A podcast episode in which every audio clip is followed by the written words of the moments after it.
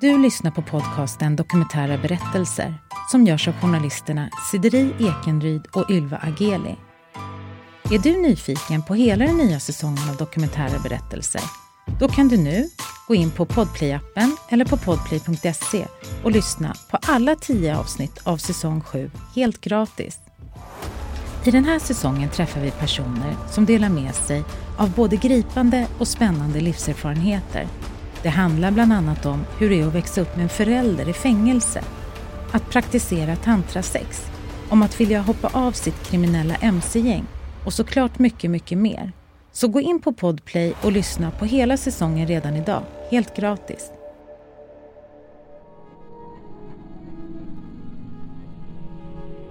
För att min pappa kom aldrig till mig och bara liksom utsatte mig utan det var hela tiden en verbal process att komma fram dit där han fick mig att känna mig som att om jag går med på det här, jag är delaktig i det här. Hur går man vidare efter att ha blivit sexuellt utnyttjad som barn? Det här är den andra delen av Saras och Amandas berättelser om att bli utsatt för sexuella övergrepp som barn. Och det var som att vi beskriver exakt samma händelser. Han har sagt precis samma saker till oss. Att berättar du det här så hamnar mamma i fängelse. Vi pratar också med Kristoffer Ram som är överläkare och forskare på Karolinska institutet. Han har forskat på ett läkemedel som minskar risken för sexuella övergrepp mot barn. Ett övergrepp är en händelse i många fall med två förlorare. Två... Det finns liksom inga vinnare i det dramat utan även de här männen får ett, eh, ofta ett lidande av, att, eh, av det här övergreppet.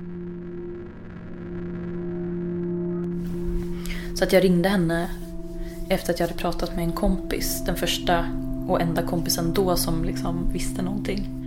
Det är i mars 2005 och Sara ringer sin mamma och berättar vad hon har blivit utsatt för av sin pappa.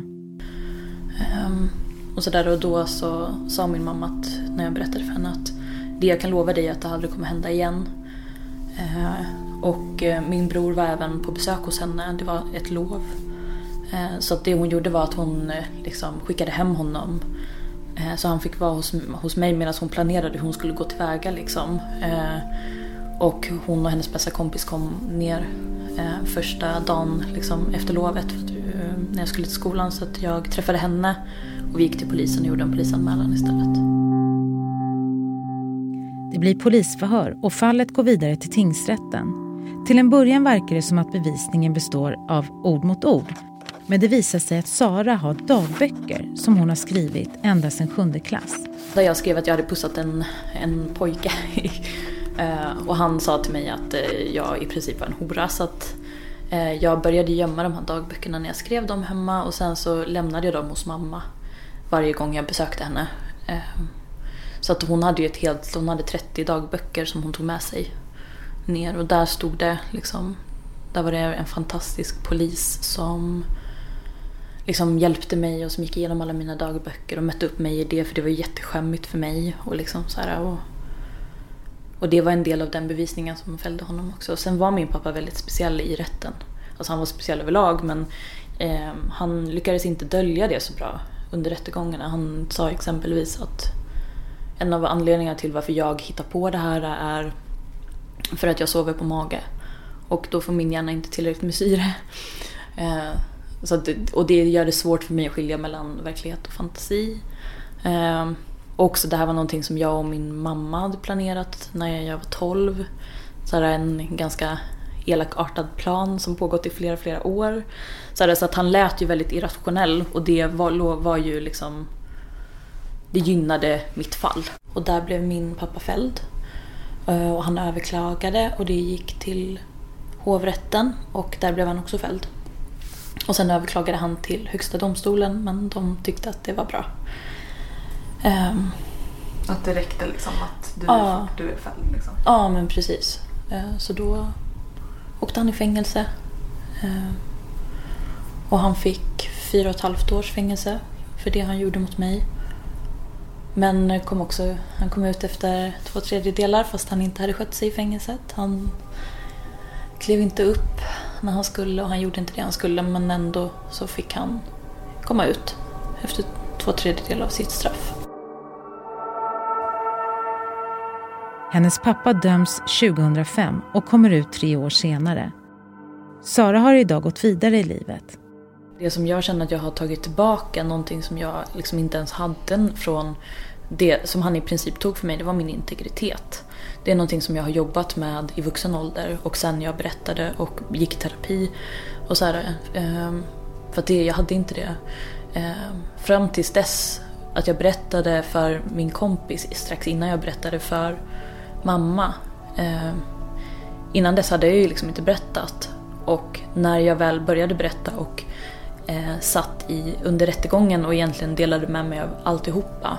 Eh, av både över, övergreppsdetaljer och även i mina dagböcker så hade jag ju beskrivit om relationer till killar som jag hade haft och som hans advokat satt och läste upp i detalj och liksom eh, blev så pass utelämnad så att efter allt det här så slutade jag liksom inte att dela med mig utan jag fortsatte ju att vara gränsöverskridande och berätta liksom till höger och vänster och lämna ut mig själv på ett sätt som inte gynnade mig alls utan skadade mig istället. Och Eh, även det här med att min kropp var inte min heller. Jag minns att det var någon gång när jag gick så här i jag tror att det var 2000, något år efter rättegången och så här. Alltså så kom det en, en killkompis och la handen på min eh, hals här, på vid nacken. Eh, och istället för att vända mig om och undra, gud vem är det? Liksom, så lutade jag huvudet bakåt. Och bara så här lät min, mitt huvud så omsluta hans hand. Fast det hade kunnat vara en total främling. Alltså det var så här, min kropp var typ inte min. Och sen så jobbade jag väldigt mycket med det också, försöka ta tillbaka det där. Och sen några år senare så var det två killar som jag gick förbi och en slog mig på rumpan. Och jag liksom blev jättearg på honom och bara, vad håller du på med? Det där är inte okej. Uh, och det där hade aldrig hänt om jag inte hade jobbat med det. För att min kropp var inte min. Liksom att om någon frågade mig någonting så kände jag inte att jag kunde säga men det där vill inte jag svara på eller det där vill inte jag berätta om. Eller, eh, för att det fanns inte en gräns mellan mig och omvärlden utan alla hade rätt, eller kunde ta sig rätten att göra vad de ville. Precis efter, efter det att eh, rättegången var fällande dom, jag har ytterligare en bror som är sladdis. Eh, och han var väldigt liten då när allt det här hände och jag hade svårt att vara nära honom. Eh, för att jag var liksom rädd att det på något sätt skulle kunna tolkas som att det fanns någonting där. Liksom sådär. Men sen också, jag har gått väldigt mycket i terapi. Eh, och liksom verkligen bearbetat övergreppen in i detalj. Eh, och det känns som att det har gett mig så otroligt mycket så jag har inte problem med beröring och jag har inte... Jag kan, det var snarare tvärtom att jag hade problem med det innan jag berättade och bearbetade. Och nu när jag har liksom... I och med att jag gjorde det så fick jag det här eh, beröring. Jag älskar beröring. Jag tycker att det är, så här, det är mysigt. Så länge det är liksom någonting båda vill och, och så här. Och det här med relationer har varit svårt. Jag har också träffat väldigt dåliga killar från och till och liksom så här. Men det är också någonting som jag har bearbetat mig själv i och vilket gjort också att jag kan höja mina krav på vad jag tänker kärlek är. Ehm, men det är mycket, det är mycket bearbetning men det går verkligen att komma, komma ifrån det och liksom ha bra relationer, kärleksfulla relationer.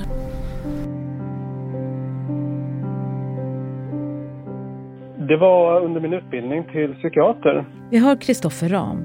Han är överläkare och forskare vid Karolinska institutet. Hans forskning har visat att läkemedlet Degalarix mot prostatacancer också minskar risken för sexuella övergrepp mot barn. Han berättar för oss var idén till forskningsstudien kom ifrån.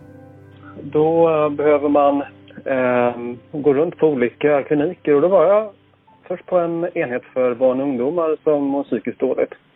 Och där träffade jag ett par barn som varit utsatta för sexuella övergrepp och jag såg vilket enormt lidande de hade av det. Och jag såg hur svårt det var att eh, hjälpa också. Man kan ju inte göra händelsen ogjord. Eh, sen eh, så föll det sig så att eh, min nästa placering, eller kort därefter, var på eh, det som nu heter ANOVA, som tidigare hette KASM, där, vi, där man träffar män som söker, som har de här eh, sexuella fantasierna. Och eh, när jag talade med dem så insåg jag att det här är en händelse med ett övergrepp, en händelse i, i många fall med två förlorare, två... Det finns liksom inga vinnare i det dramat utan även de här männen får ett, eh, ofta ett lidande av, att, eh, av det här övergreppet. Det, det, det är förenat med en hel del ångest hos många av dem och det eh, kan leda till sådana följder för dem som till exempel fängelse, man tappar eh, familj och vänner, att man eh, eh, får depression och självmordstankar. Och, även, och de söker förebyggande då, många av dem. Så att eh, kan man hjälpa ett övergrepp att inte ske, eller kan man hjälpa så att säga, männen att, att det inte blir ett övergrepp, så har man eh, framförallt hjälpt barnen men också männen faktiskt. Och det var det som jag tänkte, hur, hur gör man det då? Så började jag leta och så såg jag att det finns inga vetenskapligt utprövade behandlingar för det här. Och så tänkte jag att det är ett enormt samhällsproblem och det är så många, det är så allvarliga saker så att det här behöver ju beforskas och, och, och på den vägen är det.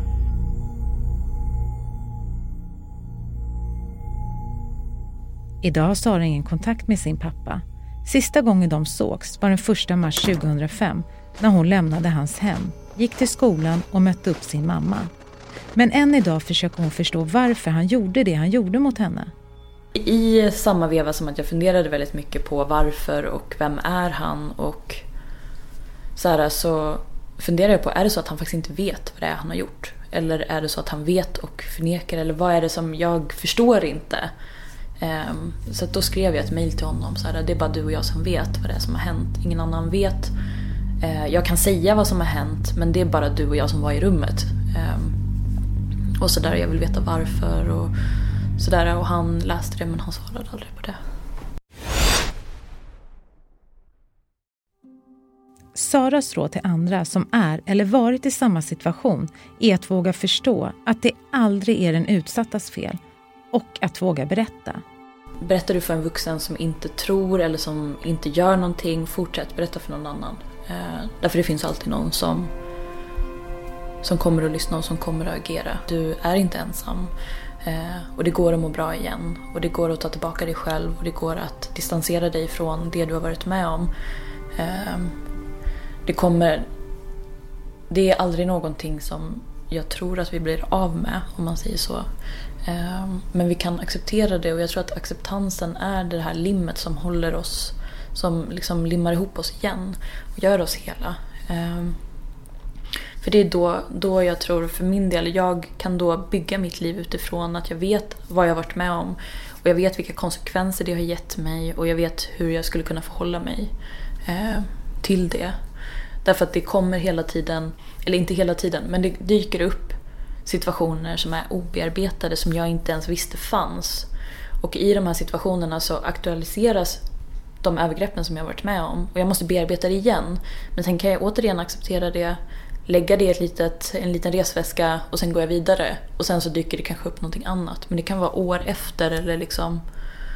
Och det, jag tänker att det är en naturlig process som inte där man måste acceptera att eh, det är okej att må dåligt. Det gör inte oss till mindre tåliga människor eller eh, det gör inte oss till sämre människor. Sen får jag ett samtal när hon är fyra och ett halvt. Och det är ett samtal från min bror som jag inte heller haft någon kontakt med. Och han säger att ja, men, vår pappa sitter häktad eh, för övergrepp. När Amanda är vuxen får hon veta att hon har en lilla syster och att även hon har blivit utsatt för övergrepp av deras gemensamma pappa. Och då tänkte jag att men jag ska bara ringa till polisen och berätta att det här har han gjort mot mig också. För hon var exakt lika gammal som när det uppdagades för mig. Eh, och tanken var ju egentligen att jag bara skulle vara vittne. Och vittna om hur han hur han var. Men då tog de upp den här, eh, mina gamla, eftersom att allting mitt fanns på, alltså sparat som band och förhör och, och inspelningar och så. Eh, så då tog de upp, ja, min, mitt gamla fall igen. Och så blev han eh, inte dömd i tingsrätten för mig. Men i hovrätten så dömdes han. Eh, min advokat sa att, för jag fick inte höra hennes förhör. Men hon hade sett både min inspelning från när jag var fyra och ett halvt och hennes inspelning. Och det var som att vi beskriver exakt samma händelser. Han har sagt precis samma saker till oss. Att berättar du det här så hamnar mamma i fängelse. Och um, precis exakt samma saker. Så det var, det var som att man såg eh, alltså mitt förhör i hennes förhör under rättegången. Amandas pappa döms till fyra års fängelse för övergreppen mot henne, hennes lilla syster och ytterligare en flicka. Så han fick den lägsta straffsatsen för grov våldtäkt. Hur tänker du kring det? Nej, det är ju... Det blir ett hån. Jag är inte så arg längre. Jag har nog varit arg i perioder och sen så i vissa perioder så har jag tyckt synd om honom. Och nu vet jag inte riktigt vad jag tycker. Nu kan jag inte tycka någonting eftersom att han... Han har ju suttit i fängelse för det här och suttit och matvägrat. Och, och jag tycker inte ens synd om honom, honom längre. Jag har tyckt synd om honom. Men han... Jag hade velat att han skulle ha fått, eller tagit emot någon form av hjälp. Då skulle jag ha tyckt synd om honom jag, jag, kan inte, jag kan inte förstå att han har velat göra det här mot mig. Och om det är så att han inte har velat göra det här mot mig så måste han ändå på något vis, alltså det måste på något vis vara synd om honom. Tanken är att det här skulle kunna vara ett akutverkande preparat som minskar den akuta risken för att något övergrepp begås, att det hjälper individen att eh, få bättre kontroll över sin sexualitet. Kristoffer Ram igen. Han betonar att läkemedlet som han har forskat på inte är den enda lösningen för behandling av personer som riskerar att begå övergrepp mot barn. Och det är klart att allting inte löses med, med en injektion, naturligtvis inte. Men eh, utan det behöver vara allting där samtidigt och som du säger också i många fall psykoterapi också. Eh, men man kan liksom inte, vetenskapligt sett måste man testa en, en uh, åtgärd i taget för att förstå vad just den gör. Och när man vet vad just den gör så kan man sen förstå vad man behöver ha ut för någonting utav de andra. Och så är målet sen att man ska kunna hitta en, ett, uh, att, att lära känna våra verktyg så bra så att man kan skräddarsy behandling för den enskilda.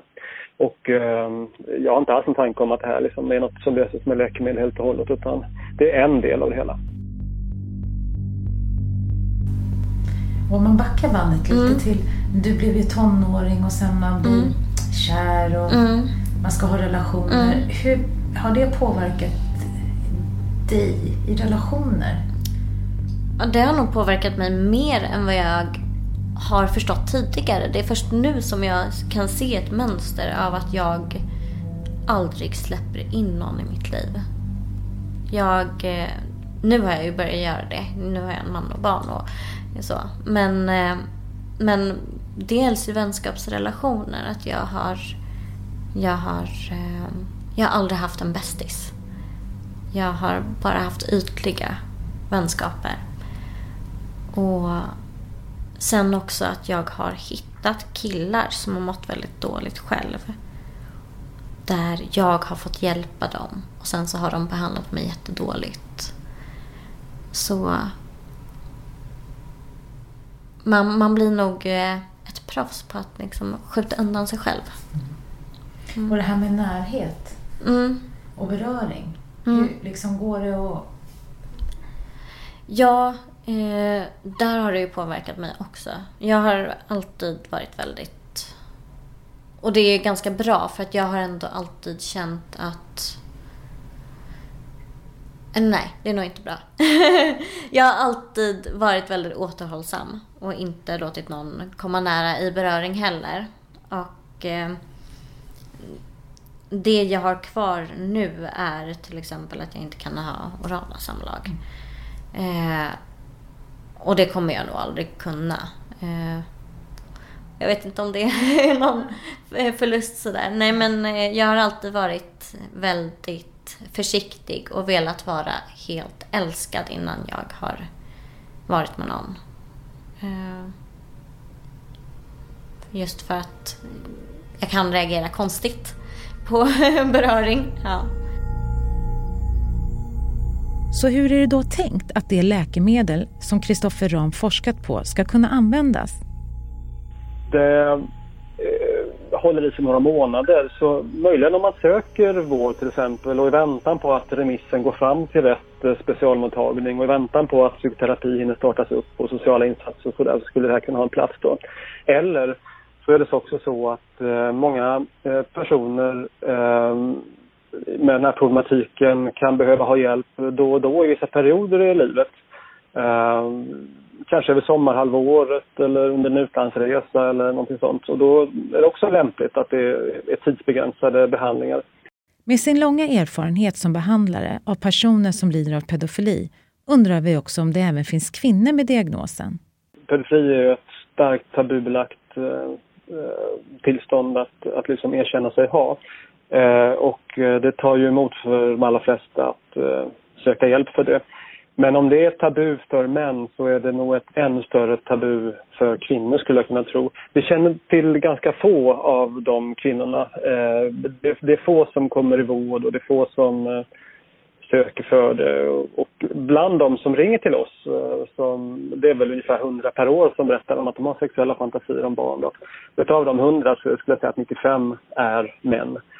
Och tittar vi på fängelserna och, och eh, rättspsykiatrin där det också då sitter förövare som är dömda så är så gott som alla män. Mm. Men frågar man sen offren som har blivit uh, utsatta, om det var av en kvinna eller av en man, så är det inte alls i proportion med hur många som är då patienter eller, eller intagna. Det är, det är inte så hemskt mycket mer ovanligt faktiskt att det är en kvinna som står för övergreppet. Eh, men övergreppstypen skiljer sig.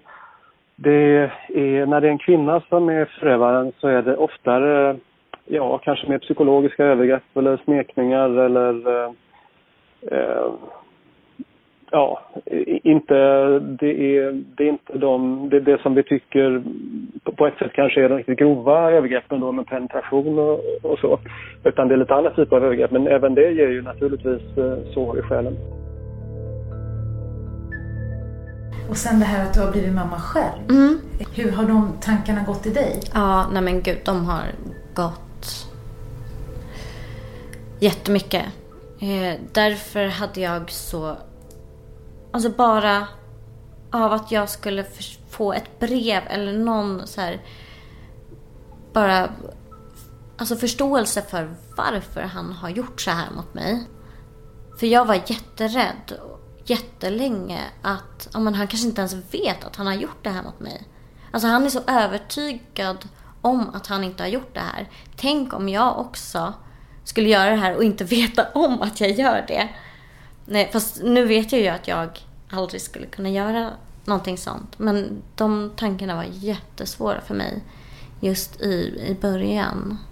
Och så. Sen så blev det ju ganska självklart att jag aldrig skulle kunna göra någonting sånt. Men just graviditeten och innan och just rädslan av att eh, min kille skulle, eller min man skulle göra någonting eh, var också enormt stora.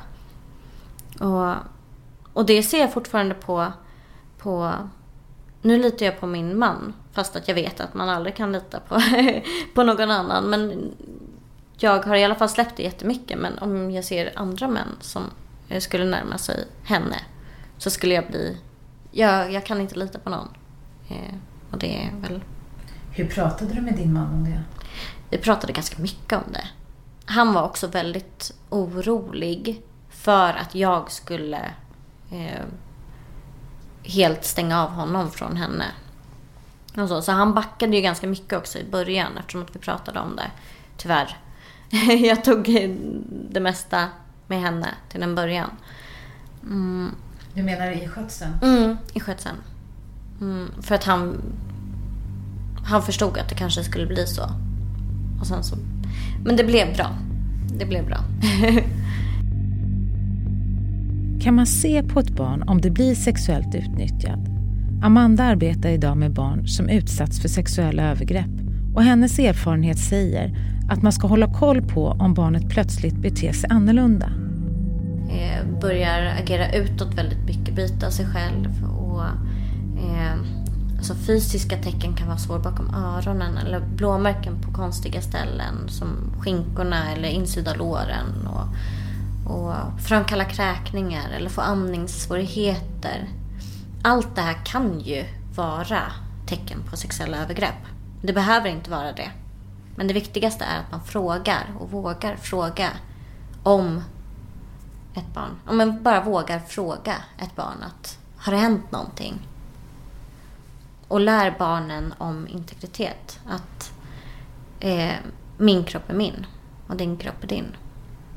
Det är det viktigaste. Jag tror att man kommer jättelångt med att lära ett barn integritet. Och att man inte behöver pussa någon. Man behöver inte krama någon. Man kan säga nej till dem man tycker om. Mm. Och man ska inte ha hemligheter. Mm. Hur har du själv gått vidare från det här? Det kommer ju alltid finnas med mig att jag har varit utsatt. Eh, jag kommer... Jag har ju lärt mig att leva med det. Jag har inte mardrömmar. Jag har inte direkta svårigheter sådär. Eh, men jag accepterar att det här har hänt mig och att jag ibland, för det måste jag göra. Jag måste se att jag kanske ibland mår sämre än vad någon som inte har varit utsatt gör. Och jag tar antidepressiva. Jag vet inte om jag alltid kommer göra det, men, men att jag får acceptera den som jag är och har blivit av att ha varit utsatt. Mm. Så vad blir dina tips då till någon tonåring kanske som, om du tänker dig när du var 15, var mm. mitt uppe i det där? Mm. För att liksom... Våga prata om det, våga berätta att det är inte, det är inte så farligt. Och man får må dåligt, man får tycka att livet är jobbigt, men att det kan bli bättre. Idag mår jag, idag mår jag bra. Jag har kanske svårigheter ibland, men jag mår 99 procent av tiden så mår jag bra. Jag har ett jättebra liv.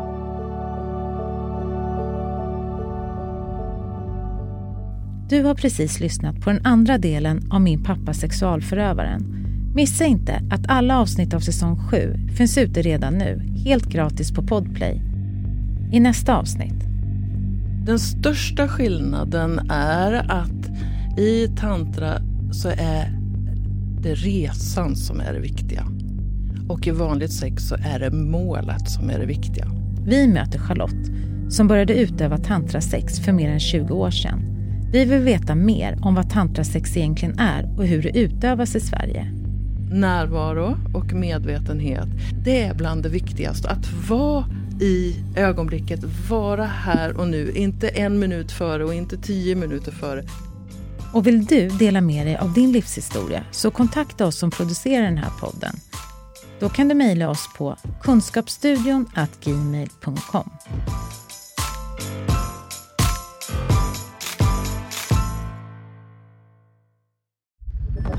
Podplay, en del av